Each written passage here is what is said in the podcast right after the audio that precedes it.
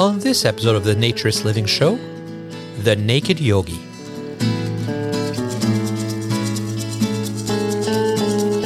This episode of the Naturist Living Show is brought to you by Bare Oaks Family Naturist Park. At Bare Oaks, we offer traditional naturist values in a modern setting. Free your body, free your mind. www.bareoaks.ca.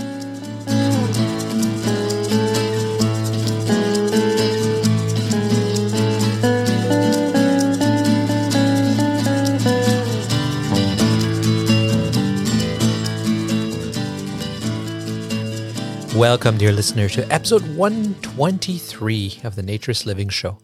My name is Stéphane Deschênes. I'm your host for the podcast, and I'm the owner of Bare Oaks Family Naturist Park. And first, I want to thank everyone who has been supporting the show since the last episode through Patreon. We've had a number of donations, and I want to recognize some of them. So I would like to thank Francois H. or Francois H., John W., John D., Alex A., and Dave T. for supporting the show because everyone can listen to the show. It's free.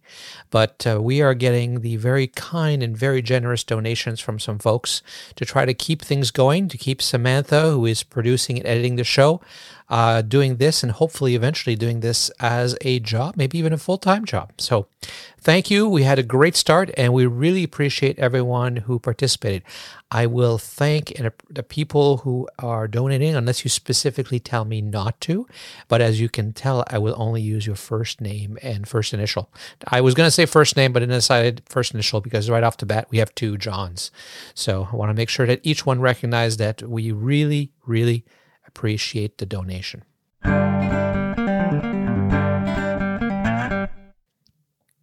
We also have a, an audio comment from Andrew, so let's listen to that.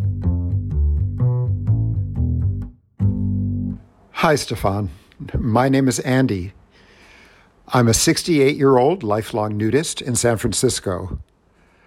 As a single and gay man coming of age in New York City during the 1970s, I wasn't welcomed by resorts or organizations in the area, you know, gender parity and all that.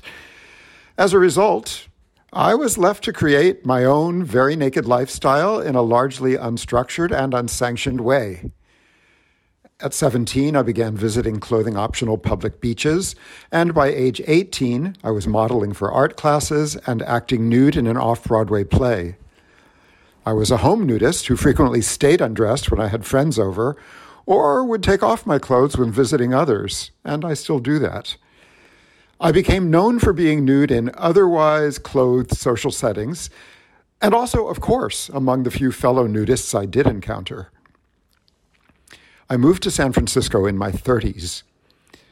After participating nude in regulated events like the Bay to Breakers race and the World Naked Bike Ride, I eventually became one of the city's notorious everyday street nudists until the nudity ban was passed in 2012. I mean, nudity is our default state. To be ashamed of or offended by the human body is to be ashamed of or offended by simply being human. I don't buy the argument that we should always defer to those who are offended by nudity. Most of us are frequently faced with behaviors we find objectionable, but we are seldom harmed by them. I guess I consider myself somewhat of an activist for body freedom and body acceptance, including my own aging body. I guess I tend to push the envelope, both for my own sense of well being and because I think the world needs that particular envelope pushed. More recently, I have finally added some more traditional naturist experiences to my resume, such as visiting resorts and going on a few nude cruises.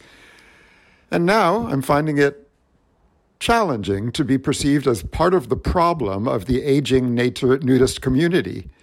Although I actually do understand it. The movement definitely needs new blood, and I value young naturists who have a presence. But I'm rubbed wrong when they make negative remarks about the prominent visibility of naked old men. I've always been a visible nudist since I was 17, both in the default world and more recently online. And I don't intend to stop now just because I'm aging. And sometimes old men are the only ones willing to put ourselves out there. I actually have no idea as to what your response to my particular brand of very public, real world nudism will be. For all I know, you may disapprove. But I have a lot of appreciation and respect for your contributions and for this show. So I just wanted to say hello and to invite you to reach out if you're so inclined. Thanks. So, um, First, I, I want to tell you, Andrew, that I really appreciate that you lived through some very difficult times and that you stood up for things that's made a lot easier for people today. Um, and I'm glad you persevered and I'm glad you didn't give in. And I don't think that anyone is actually saying old men are a problem, but I can see how it would feel that way because it is almost like a joke, isn't it? Um, it's not that old men are our problem. It's that clubs uh, that are only populated by old men because they are not uh, marketing themselves or making relevant themselves relevant to young people um, are not attracting anybody and that creates places that are not growing and where only older men generally tend to be um, and it tends to be older men because single women in the older generation don't come. In the newer generation, it seems to be single women are coming without younger men. Um, but that's the next episode, episode 124, and we'll talk about that then. I'm actually have interviewed a number of women at Bare Oaks this summer, so a little preview of what's coming up. But back to what you were saying, Andrew, um, and you know, I am totally for nudity rights. Um, you said you weren't sure whether I was going to agree with your type of nudity. No, I would have. I would have been right there with you, walking around San Francisco when it was legal. Unfortunately, it's not anymore, as you heard. Um, but when it was legal, I would have absolutely been there, and I would. I think that was great because body acceptance as body freedom is a very, very important concept to naturists but it's not actually naturism. And and again, I prefer naturism. And if you want to use nudism, I don't care. I mean, it's not as long as we mean the same thing. We're trying to make the world a better place. Who cares? I understand your point that naturism sounds more like it's all about you know being a naturalist and being about birds and and butterflies and plants and all that stuff, which are great things to protect. Don't get me wrong. Um, but in Europe, naturism is definitely the term that people are using. And um, I just think that because it's actually not about nudity, body freedom and body acceptance is about nudity. And again, that's a great thing. But naturism is about a lot more than that. It's not about nudity. Nudity is more of the tool, um, especially in ethical naturism, as I describe it, to get people to accept um, accept themselves for who they are, their own body, uh, get comfortable with, what, what it is. And by taking your clothes off, you're kind of forced to accept that because you're letting everybody see it. You can't hide behind the clothes anymore. You can't hide who you are. And it's also about showing respect for others because you're not doing that, because you are presenting your true, authentic self to others and not pretending some to be something more or different than what you really are. And, and it's about living a more natural life, hence the naturism aspect. Natural, though, meaning that uh, this is the way we were meant to be in a natural way. This is our natural state. Um, and of course, with that comes, though, an appreciation for living with the rhythm of the nature and what our bodies need. And, and with that, of course, comes a respect for nature because we feel like we're more part of it than we do when we cloak ourselves in you know the the, the, garb of society. Um, so so I think we we agree because I agree with what you're doing, but I'm doing uh, I'm talking about something slightly different as well. And when I say ethical naturism, what I'm talking about is the naturism and even the nudism in North America that was being described at the middle of the 20th century. So, it, but I created the, the scale that goes from recreational naturism or nudism to ethical naturism or nudism, um, to recognize the fact that that philosophy, that ideology has gone away uh, for a lot of people, or it's been forgotten, or it's been watered down. And some people just enjoy being nude and naturist and nudist clubs for its own sake. So in that case, it's more about you know just the right to be nude and being comfortable uh, nude and not having to follow rules that says you shouldn't be comfortable. And you should be ashamed and embarrassed and offended by your own image. That's wrong. I, totally agree. So I think we agree, but I think I'm also sometimes talking about the same thing you are, but also sometimes talking about something slightly different, uh, where the nudity is no longer just a right uh, or it's about freedom. The nudity is about doing more and changing how we interact with each other, see ourselves, and see others. So, uh, but all good things. I think you'll agree. Um, Andrew gave us a link to uh, his WordPress uh, blog, uh, The Naked Gentleman, and I will put that in a show notes if anybody wants to learn about Andrew and what he's done and what he's doing. Next, I just want to mention episode artwork. With this episode, for the first time, we have episode artwork. Uh, well, unique episode artwork. There's always been the episode uh, for the show, um, and that's what shows up in most of your uh, players. But a lot of the podcast players, uh, including Spotify, show specific episode artwork if it exists. I haven't been doing it because the problem with the images that I use on the website is that there's full nudity. And I actually embed that in the uh, IDT, ID3 tags, uh, which uh, you can only see. I think there's only one uh, podcast player that shows that. And I'll put uh, I'll put links to that in the show notes so you can know which ones do which. Um, so there's the the show artwork, which is you know the yellow square with the outline of the family that we've used forever, and that's been created very specifically because I don't want to get into the same problems that I have in all the social media, which is that I get the occasional episode blocked, and they can't delete our show because our show exists, but they could delist our show from the directories, which means that you would still be able to listen to it if you're subscribed, um, but you would not be able to uh, find it if you're not at least through the directories if they delisted us.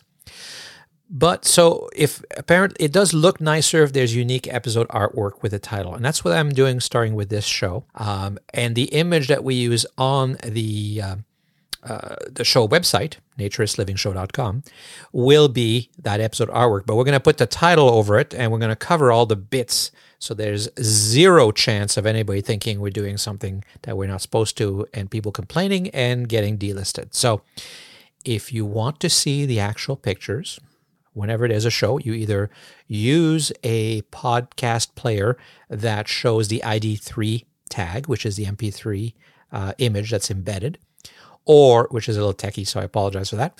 Or you'd follow us on Twitter, where Twitter at this point and so far and always has been very tolerant of nudity, so we can do that. Or you go to our website, which we 100% control and nobody can ever block or delete or censor. So um, those are your choices, and that's just letting you know if you start to see different images other than the yellow square in your player, that's why. Today's uh, episode is about the naked yogi. Now, we've talked about yoga before, and there's a number of people who do nude yoga. Uh, Sarah Jane is the naked yogi, and she's actually she's Canadian. Um, uh, she's nowhere near us. Canada's a very big country. Uh, it, it's over 5,000 kilometers if you were to fly from the east coast to the west coast. And to give you a little bit of perspective, if you were to fly from Copenhagen to uh, Gibraltar, uh, which is across most of Europe, uh, a, in diagonal and through Spain, you would do about half of that trip in Canada. And we would still be in the same country after 5,000 kilometers. Anyway, she is in Canada, though, as are many people. Um, and but the reason I mention that is because she's nowhere near me, and she was actually interviewed by uh, Tim Chizmar, our West Coast intrepid reporter from in the U.S. So it's kind of funny because it's actually further away, but whether I was doing it or Tim was doing it, it was going to be an over the web interview. So without further ado, let's listen to Sarah Jane.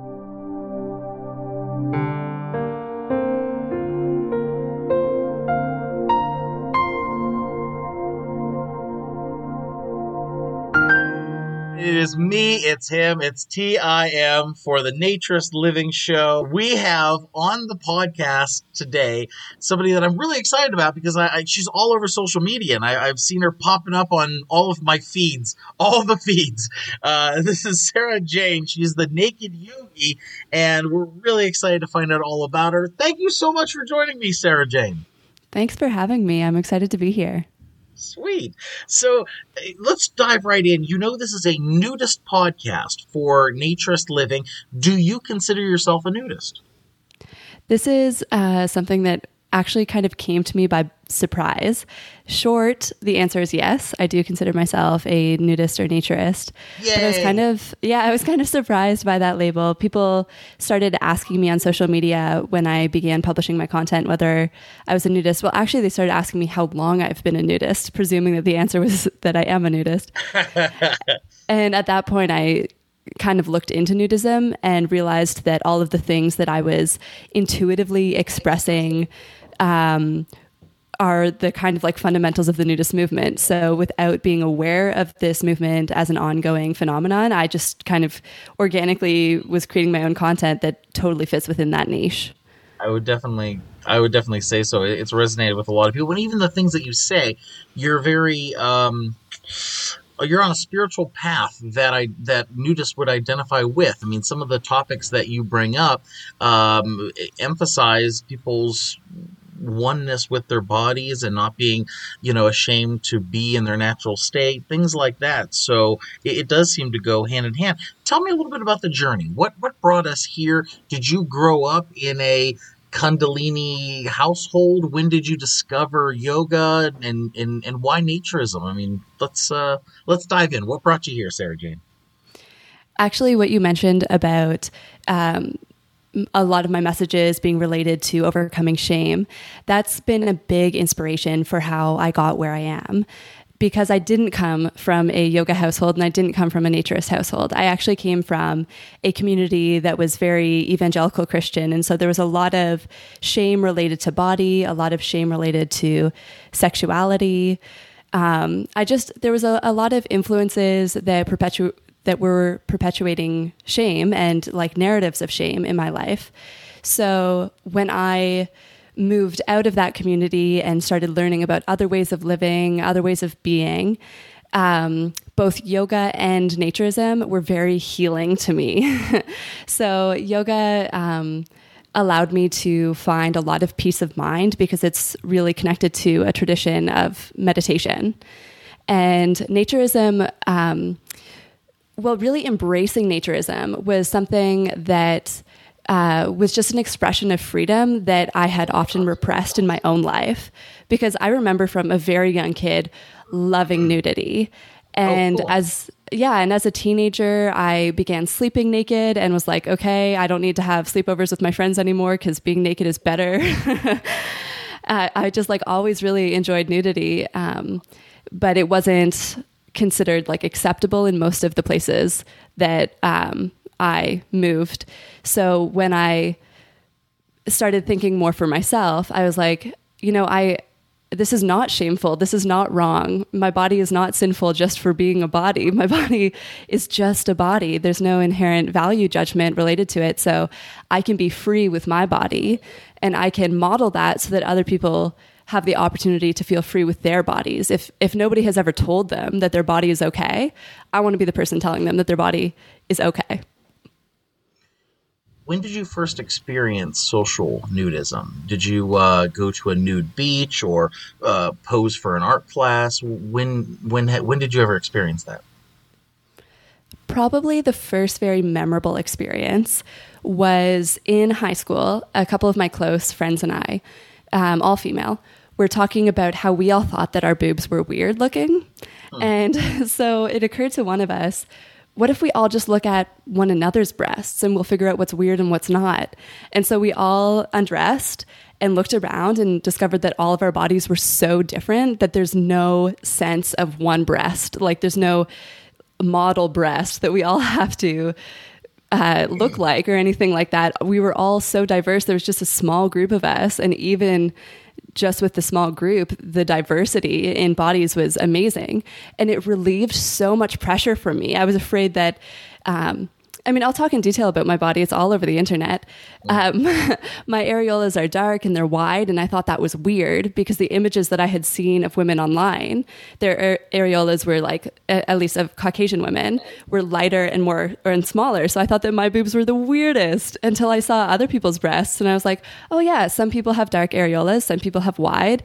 You know, like there's no normal to adhere to. So that was my my first kind of experience of um, being uh, nude in a non-sexual context uh, breasts socially. Are, breasts are interesting in that you know a lot of times women will have one uh, one that is one size and the other one's a different size, and that's that's got to be just hell trying to find the right bra, you know. Yeah, yeah.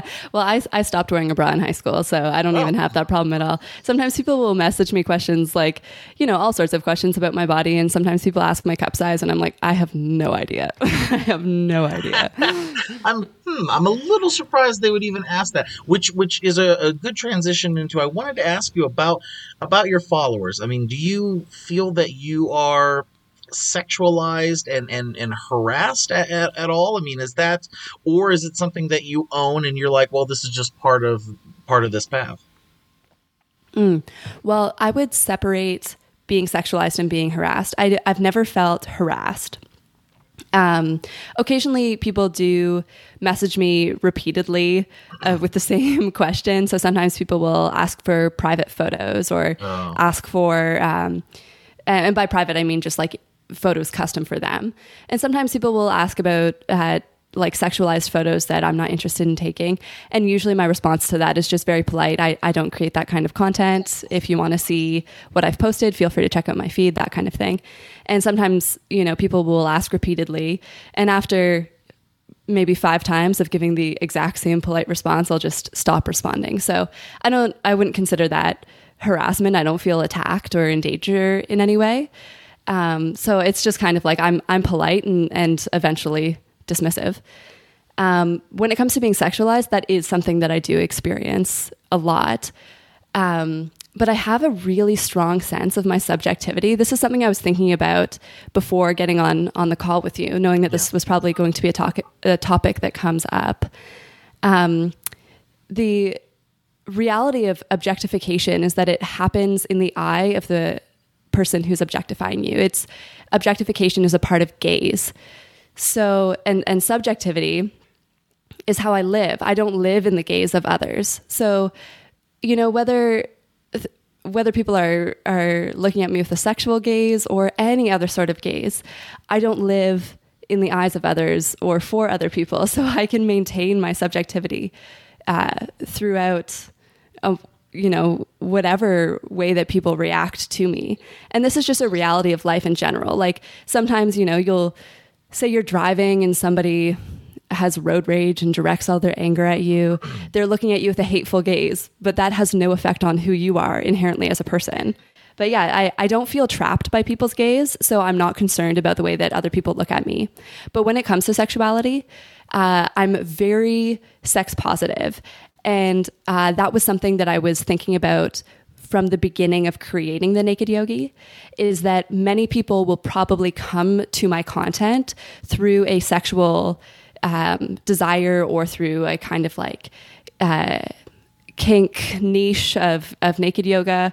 I'm sure that that's a kink for some people. Yeah. And so I, I kind of prepared from the beginning that I would be doing a bait and switch, you know? So like you know, people will see my content and be like, "Oh, beautiful naked woman. i am gonna I'm gonna buy her stuff and just whatever, pleasure myself." And then what they discover is everything that comes out of my mouth and the captions that I post and everything is just uh, self love and um, self worth and all these kinds of things. So, anybody that is looking to fill a void in their life through pornography and self pleasure um, might find that rather than filling the void with those um, kind of temporary uh, band aids, they might be able to find a more long term solution to to the issues that they're they're facing. And and I mean, because I'm a sex positive person, there's nothing wrong with masturbation in my uh, opinion, and and there's nothing wrong with pornography as long as it's ethically made. But I know that some people do struggle with like pornography addiction, or or they use pornography in a way that's not healthy, and so I wanted to be able to reach those people and say that there is an alternative, um, loving yourself as a whole being rather than just in the um, sensual pleasures. Yeah, I recall that you commented recently. Somebody asked you about uh, erections, and you were saying that you feel like it's just a, a natural occurrence and not something to freak out about. Yeah, totally, totally. And I think that um, erections kind of get a bad rap because they're externally visible. But the reality is, I know that vagina owners experience wetness at random times. So this um, these symbols of arousal are not inherently tied to arousal, but I think sometimes penis owners get a, a, bad rap because the the symbols of arousal are visible on their bodies in ways that they're not visible on um, AFAB bodies. So uh, I, I, really don't think that erections are a big deal. Just the same way as I don't think it would be a big deal if somebody experienced su- like surprising wetness. Yeah. Um, as far as just strictly on the, the course, what you do with the yoga, would you say you're more on the metaphysical woo woo side or, or more like strength conditioning physical, which, or, or are you a balance of both? I would say that I balance the both. So right now, the videos that I've been creating up to this point have been really on the physical side. Um, but a topic, a kind of um, focus within the yoga world that I'm interested in is uh, around the theories of bodily affect, um, which is basically what are the ways that emotions live in the muscles as physical symptoms.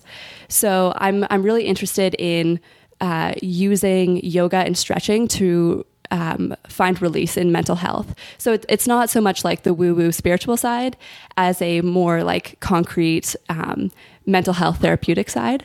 But that's that's what I'm interested in. And as I mentioned before, shame and dealing with shame has been a huge part of what inspired me personally in my life. And also, what I want to inspire in others is to kind of overcome shame. So, I uh, like to think about what are the different ways that shame and other feelings live in the body and, and what are physical practices that we can use to release the tension around those emotions so that we can also re- release the psychic tension interesting because I've had a love hate relationship with yoga over the years. When I was in college, I did yoga, uh, hatha yoga, and then I've joined yoga studios, and I just I can't seem to make it a real part of my life. I never fully commit to it. I, I have the mat and I have the pillow and I have all this, and and I, I, can only when I go to the the event and everybody else is there, then I participate. But when I leave, that's it. I don't take it with me. I've never been able to do yoga at the beach or you know on my balcony by myself, and I, I don't know why it doesn't really resonate with me in my real life. It, it seems to be this external event when I'm with a bunch of other people, you know? Right, right. And I, I, think that'll vary based on on person and their individual stories. I think part of the reason that yoga resonated with me so much is that I have always been an athlete and that has been a huge part of my behavior and the way that I understand myself. So I throughout my life have have at different times focused on different sports. And yoga just really kind of struck a chord with me because I had spent so much time playing team sports where kind of fueling anger and negative emotions was a way to access playing harder, tackling harder, doing this kind of stuff. But I, I know about myself that I want to have a calm, easy, peaceful state of mind. So I don't want to be um, generating and holding on to negative emotions all the time in order to be a successful athlete. So when I found yoga, I discovered that it is so closely tied with a meditation practice. So I was getting that physical stimulation that I have sought my entire life while also finding the kind of calm in my mind that I didn't really know what I was missing until I received. so yoga really resonated with me for that reason. But I know it resonates with other people for other reasons too. Like, for example, I was recently messaging with a subscriber who um, was on a big weight loss journey and started yoga actually for stress management, so for the mental health side of the practice, and discovered that it was extremely helpful in his weight loss journey. So in his case, what resonated with him was kind of the opposite for me. Like I I really resonated with the mental health side when I was looking for the fitness side, and he was looking for the mental health side and resonated with the fitness side. Interesting, interesting. Yeah, I've always heard that you can't think your way to a healthy body, but if you, you know, eat and exercise, you can uh, affect your brain. You can, uh, you know, physically lead to better thinking. As far as being a yogi yourself, where did you study? How did you, who did you study under? How did you, you know, learn what you're doing? I've learned from a variety of teachers. So when I started yoga seriously, it was at a hot yoga studio um, so I, I, was just going to the classes there and uh, really, really enjoyed it. So they have a program at that studio where you can volunteer your time to do kind of janitorial type work in exchange for a $1 per week membership. And that was financially um, necessary for, for me at the time. I couldn't afford the monthly membership. So I started doing that. And that really got me into a habit. Like if I was going to be uh, volunteering my time, I wanted to make sure that I was also taking lots of classes to make it worth it. So the beginning of, of taking yoga seriously was at a, a hot studio. And then when circumstances changed and I wasn't able to go to the studio as much, I started practicing online. So just YouTube. Um, I really like yoga with Adriene. She's a huge inspiration in how she teaches her pre recorded classes. Um, so I, I, did lots of that on YouTube as well as uh, just searching, you know, random like yoga for this, yoga for that, and uh, learning from a variety of teachers there. And now I practice at a um, local studio that is it's not a, a, hot studio it's just a regular hatha studio. And i have a um, I take private lessons with different teachers depending on what i'm working on. So right now i'm really focused on um, my shoulders. It's the area of my body that is like the most resistant to development. Mm. So I, I, went to a variety of classes and found a teacher who um, was particularly good in that area. And so now I'm taking private lessons with her. So that's been my training. I actually haven't gone through the process of doing yoga teacher training under the official accreditation. Um, partly because, to be honest, I decided to pursue uh, a yoga path in the final semester of my undergrad. And I was looking at my tens of thousands of dollars of undergrad debt for a degree that I didn't plan on using for my career.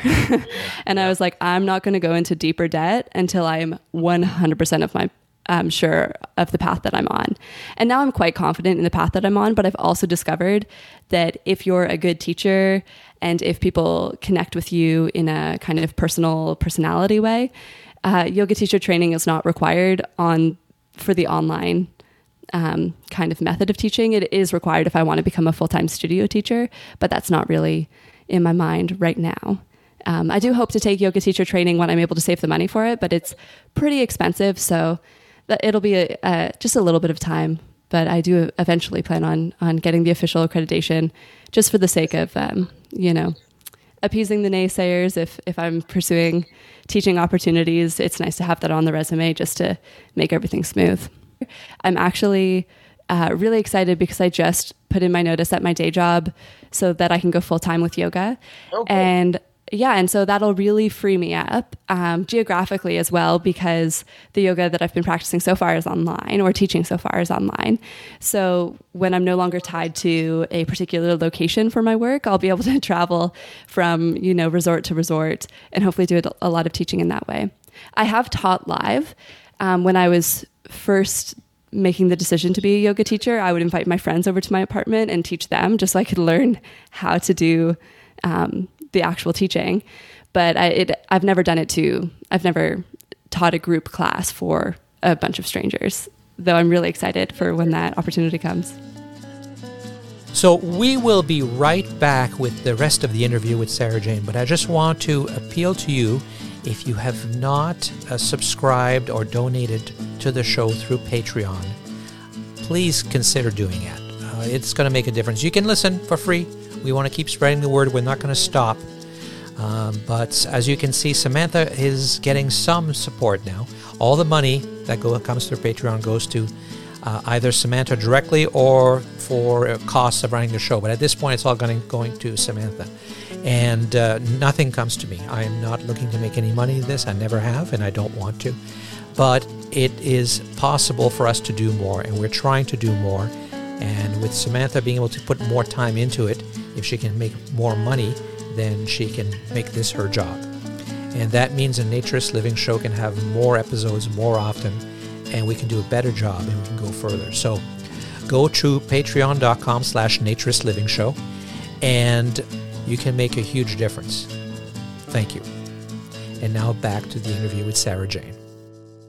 I know on uh, social media I, I mentioned the, the backgrounds would look more exciting. Like if you were at a resort with trees and grass and a little koi pond behind you, that sort of thing. Like the, uh, I feel like that would only add to the uh, to the visuals. You know. Totally, and that's that's exactly what I want. Like I was actually saying this to somebody recently that often um, with yoga, I have to choose between practicing naked and practicing outdoors. But really, I want to be able to do both at the same time. So, naturist resorts are really the best place to get those opportunities. Definitely, yeah. And the guy who sponsors this podcast, Stéphane over at Bare Oaks, is fantastic. I mean, his place is uh, it's got its own lake. I mean, it's just amazing between cabins and the community and the people. And um, I know he and I both are excited for you to swing by and experience it for yourself. So. Yeah, totally. In fact, it was Stéphane that gave me my first group class opportunity by inviting me to the volleyball tournament that happens at Bare Oaks every summer. You're, you're yeah. new. You're newer in in. How long have you been around? Is it a year? Not even, not even. I came up with the idea of the Naked Yogi in November of 2019, and we're recording this in September of 2020. So it's less than a year that I even came up with the idea, let alone launching content. Well, that's that's what I was going to say. As far as you're going to pick up the opportunity for advertisers and sponsors, and at some point somebody will offer to fly you out and pay you to teach at their resort because you'll be filming there to all your followers. So, you know, expect right. something like that. yeah, yeah, I'm I'm hopeful of that for sure. I'm, i definitely am. uh, I have a couple other uh, questions here. I'm going to hit you with. Um, have you done anything overseas? Because I know a lot of times at yoga studios they'll talk about you know, this big event in Thailand or Bali, or have you done anything like that outside of Canada? No, I haven't. I haven't. Though I hope to. So, um, just as I was talking about with like having geographical freedom by working online, that means that I'll be able to tour um, naturist resorts in North America. But also, I hope to spend some time of my life traveling in a kind of more global way. So, I hope I hope that uh, I, I, will be able to do those opportunities in the future. And I, I do have a bit of a launching pad. One of my family members lives in Singapore, so uh, oh. that's kind of a launching pad into a lot of Asia. So I, I hope that I will be able to do to do that at some point, but I haven't yet. I haven't yet. I'm still just fresh green. Gotcha, gotcha. Um, since you you mentioned that your body is you know out there on the internet, I imagine a topic that would come up just in the journeys and in the pictures and in the video is uh, the subject of body hair. You um, you you seem to be more of a fan of going natural in that regard as well. So pubic and armpit, and you know, can you maybe speak on why you you know feel to go that way? Yeah, it's just the authentic expression of what feels good for me. So I actually released a video about this topic on YouTube and on Vimeo. And really, it doesn't come down to any kind of principle of, of naturalness or anything like that. It's just what feels good for me. Like all of my experiences of shaving have been around um, bullying primarily. I started shaving my legs when, as a preteen, a classmate made fun of me for having hairy legs. So I was like, oh, I guess I have to shave now. And then I stopped shaving because I didn't like it and moved to a new school where I was made fun of again for having hairy legs. So I was like, oh gosh, I have to shave my legs to fit in here too. And just kind of over the course of growing up and becoming more confident in myself, I realized that I don't need to appease those people. I don't need to change myself for them. Um, and I can just do what I want. And what I want is really um, simplicity. It's not that I want my body hair or anything like that. I just really appreciate simplicity in life. So um, the the less I can do, the better. Like I don't even I don't use shampoo and conditioner in my hair. I wash my body with an antibacterial cloth rather than with soap. I just kind of keep the products and the things in my life as small and simple as possible, which means not shaving. Hmm. Okay. Okay. Neat. Yeah, I just figured that was one of those things that uh, you know, because so many people, especially when they're doing media and video, they're they're like, oh, I gotta, you know, I gotta look perfect. I gotta have all this makeup and uh, all this kind of. So it's it's nice to you know to see you embrace just this is who I am and uh, and let's get to it. So it's, it's yeah, nice. yeah, and I, I don't wear makeup either, and I still occasionally when I'm looking at people who have similar types of content to me, like other nude models. I I'm like, oh my gosh, I don't wear the makeup like they do. I don't wear jewelry like they do. I don't whatever. And uh, every now and again, I have these waves of I'm not going to make it in the world because I'm not doing the same thing as everybody else. But I think that's truly the the secret to why my content has been exploding in the last couple of months is because I, I'm different from a lot of what people see online. I don't wear makeup, I don't shave, I just kind of accept myself the way that I am. And so much of the content that is often available on social media is stuff that projects an image that is impossible. So I'm, I'm just um, accepting myself the way that I am, and and it's um, sometimes scary because it's it's different from what a lot of people are doing. But it's also, I think, the the secret to why people are connecting with me is because I'm I'm not trying to falsify a persona. I'm trying to be as real as the platform allows me to be. Cool, very cool. I understand. That's that's good. I mean, all the way around, you seem like you really got your head on straight and you you know you know what you're doing. A lot of times people will go into something like this and they burn out in a, a few months because they're not really prepared for the kind of um, you know lifestyle and reactions and and whatnot. I in in the nudist uh, activism, I've been involved in lots of parades and uh, events and whatnot. And there have been people who've come through and they're like, oh, you know, I'm Mrs. Nudist, you know, and, and then, you know, a year later, she's like, don't even bring it up, you know, he wants to take down all the pictures and, and all this. So I, I think it's good that you're going into it and you, you know, I don't think it's going to be something that you're, you're going to regret. So even if you don't mm-hmm. stick with this for the next 10 years, I, I think it'll be a, learning and a growth and a, um, an optimistic, uh, lesson for, for folks. And I, I think you have the the right the right mindset. Now, speaking of health, uh, what what is your diet like as far as like are you vegan or or vegetarian or anything like that? Um, uh, uh, this is also surprisingly actually a hard question for me to answer as well. Oh. I um, I try to eat. You with the hard ones. Uh, yeah, yeah. I try to I try to eat vegan as much as possible, just because that aligns with my um, my ethics, my environmental ethics, the um, environmental effects of animal agriculture are pretty uh, pretty intense. So I primarily try to eat vegan, but the reality is that that's just not always um, like very accessible. Uh, partly because I live with other people who are not vegans. Um, luckily, my partner is vegetarian, so that makes the vegetarian aspect easy. But there, you know, there's dairy, there's eggs, and that kind of stuff.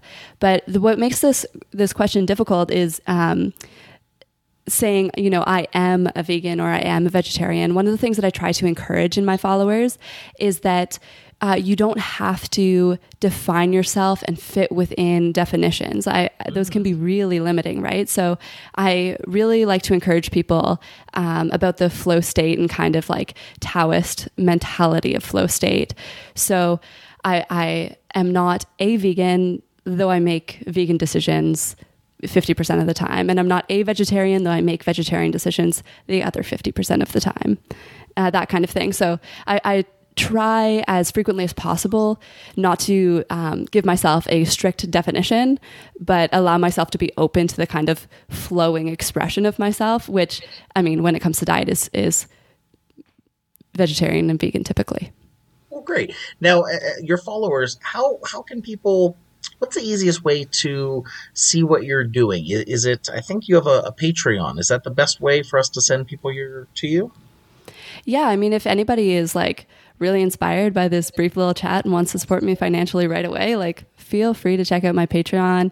Um, I'm also on OnlyFans. It's the same content on both sites. Um, in both cases, the handle is the Naked Yogi. Um, but if you're just interested in learning more about my messages and seeing kind of uh, how I interact with people on social media, I'm most active on Twitter, which is the underscore naked yogi. And the videos you post there are they uh, from Vimeo? I I don't know what your status with YouTube was. Was were they giving you some trouble? Yeah, so I I had a YouTube account, which my first video that I ever posted on that YouTube account went almost viral. It was like 800,000 views and viral's like a million by some people's, you know, measurements. Yeah. Um, and I think that's just because, you know, people are tend to be so obsessed with female nudity that it just kind of like um, struck a chord for a lot of people. yeah, I know, right? What? Where? and so I, I did my best to um, follow YouTube's rules and they allow nudity as long as it's not for the intention of sexual gratification. So I would make sure that I mentioned that in all of my videos um, that I was there to educate and artistically inspire people about nudism and about self acceptance. And so I thought that I was doing everything that was required, but the censors are as they are. So that original YouTube account was deactivated, and I decided to focus more on Vimeo. Wow. So most of my content is on Vimeo now because it allows um, a very free naturist type of expression. Though I do have a new YouTube account, I'm I'm just not that active on it. I have it available for when I'm making um, content that falls within YouTube's um, restrictions. But for the most part, uh, my free content is on on Vimeo and on Twitter. It's so weird that they would take the whole channel down. You would think if there was a video, you would get a warning about a video. Yeah, some of these things they're hard to figure. Like I received a couple warnings for my Facebook posts, um, and again, I was doing my best to follow the censorship. I, you know, started with like a pixelated censor, but apparently it looked too too flesh-like. So then I changed the type of censor, and I, I, tried a few different types of censorship, but my my stuff kept on on being removed on Facebook. And I was posting the exact same content to Instagram and never had a warning on Instagram. Um, and then one day, my Instagram was just gone. I guess oh. some someone in Facebook realized that the the accounts were connected and, and, disabled my Instagram, even though I didn't receive any warnings on that platform. But you know, it is what it is, and I. It's just been a process of learning what platforms work well for me and which platforms don't. A lot of your um, mindset seems to be in line with Plur, uh, peace, love, unity, respect of, you know, raves and, and dance events. Do you have kind of a, would you say you're like a Burning Man type rave um, sensibility? Is that something that you would fit into? Yeah, I think I would. cool. I've never actually been to Burning Man, but I uh, I definitely enjoy music festivals. I definitely enjoy the the raves that are local.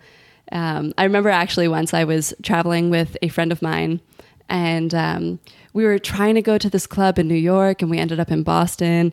And uh, so we were dressed up the way that we had planned to dress up to go to this kind of like um, alternative style club in New York and, and we were in Boston, which is a little bit more of a conservative town. So we we stood out a little bit. And I remember in line to enter the club, somebody was like, Are you a burner? Just by the way that I look. yeah. Uh, they, yeah, okay. definitely, they definitely have a look. I, I dated a girl who would go to Burning Man every year, and uh, after she got back, just because of the pictures and, and whatnot, I, I was literally at a, a grocery store and I saw a girl who had these like fuzzy boots, and I just got a vibe, and I went up to her and I was "How was Burning Man?" She's like, "Oh, it was great. Do you go?" like I could, I could just tell that she was one of them. yeah, yeah. I've actually some of um, some very freeing bodily experiences that I've had have been at music festivals. Like I remember this festival that I went to last summer.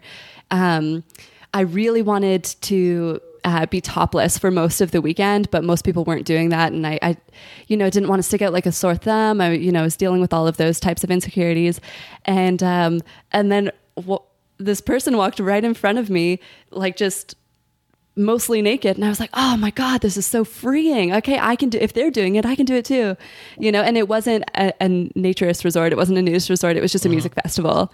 And that's the kind of vibe of like freedom and self-love that i think kind of crosses over in in those two worlds.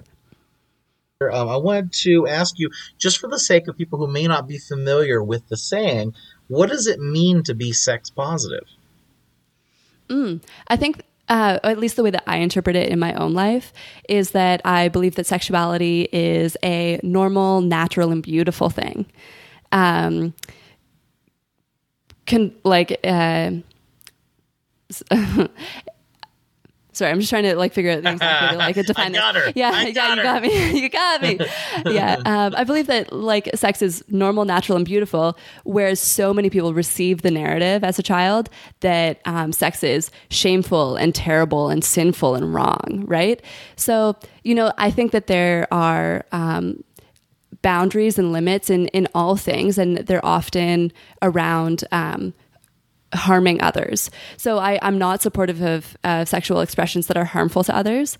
I think that, you know, um, consensual BDSM is totally okay if that's what you're into, but that's not the same thing as harming others um, because it's consensual.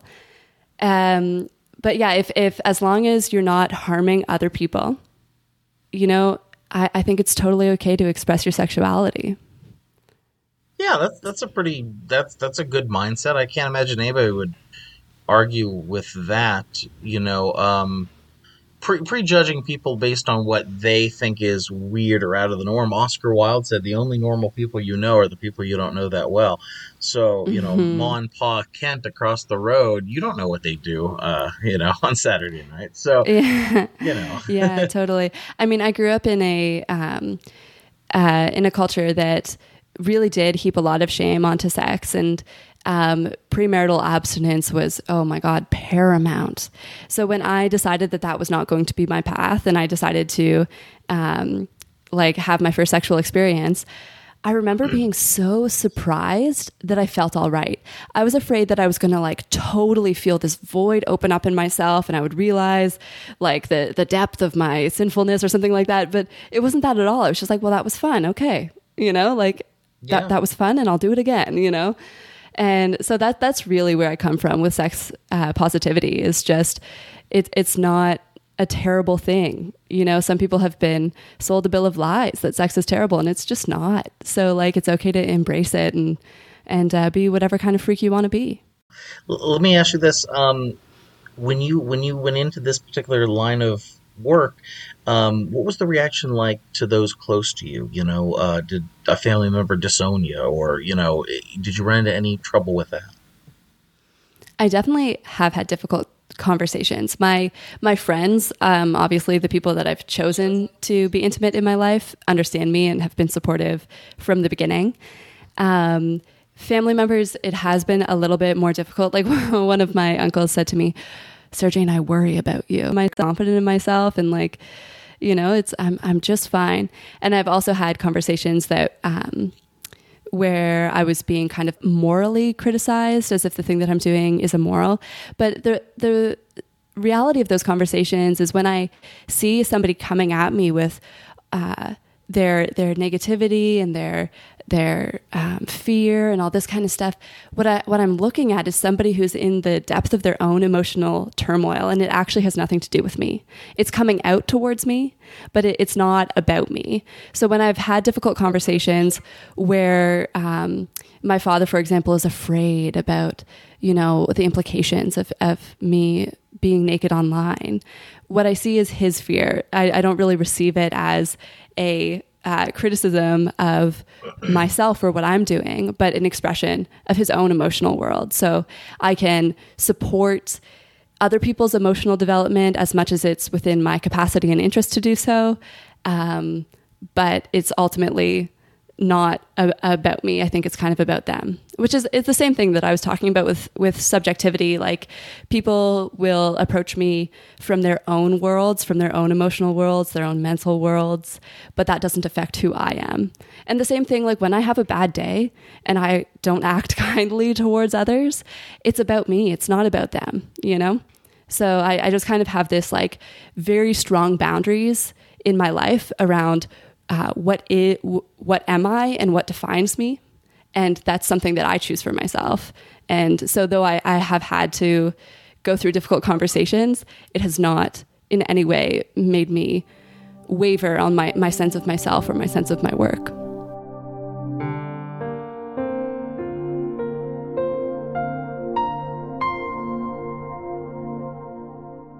So Sarah Jane is new to uh, nude yoga, as you've heard, and but she's learning quickly about nudity and body issues, and she's getting lots of attention online. Not all of it good, as you heard, but she is not being shamed, and she's not letting people get to her. And that's a really important issue. And we've talked about uh, harassment of women online and how it turns so many of them off, off of even trying naturism, but certainly off of uh, being online and uh, fighting the fight to normalize nudity and to desexualize and de-objectify the human body. It's a tough part to. It's a tough thing to do because the uh, there are so many trolls and there are so many people out there who are fighting the opposite and then use your picture. But if we stop posting pictures, then we are giving in. And if we give in uh, with a normalized nudity picture, the non sexualized, non objectifying nudity, then all that will be left is pornography and objectifying and sexualizing imagery. They will have won. We will have essentially admitted to it. So it's tough it's tough to post your picture, especially as a woman, because you get a kind of attention you don't want, and your pictures get used and abused. And if you want to hear people talking about it, I'll put links to the show notes in the show notes about uh, previous episodes. Um, the other person you can go and listen to and talk to um, is uh, Topless Topics, who has gotten a lot of flack over the years and still keeps going and still keeps fighting that uh, particular stigmatization that comes with being a woman and a naturist online.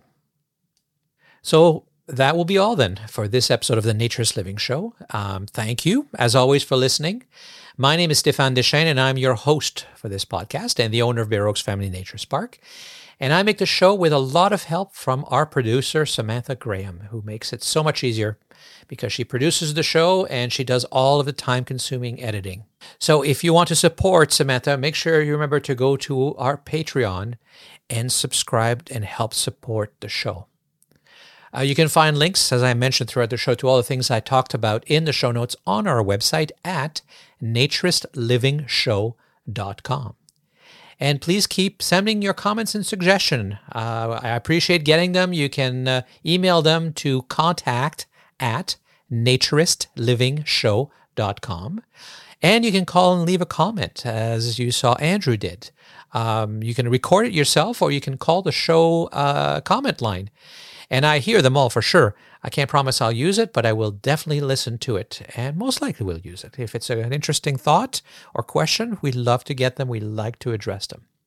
The show's phone number is uh, country code 1 905 473 6060 or toll free in US and Canada 1 888 373 9124 or by Skype. You just uh, Skype Bare Oaks, B A R E O A K S, one word. And all three of those will get you into the main phone system for Bare Oaks Family Naturist Park. And the show's voice mailbox extension is 333. I hope you enjoyed the show and that you'll join us again for the next episode of the Naturist Living Show. This episode of the Naturist Living Show was brought to you by Bare Oaks Family Naturist Park. Traditional naturist values in a modern setting. Traditional values means that naturism is more than just taking your clothes off.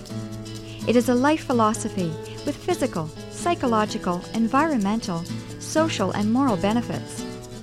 Bare Oaks Family Naturist Park strives to promote those naturist values in a modern setting that provides the amenities and services that our members and visitors expect. Free your body, free your mind. Learn more at www.bareoaks.ca. these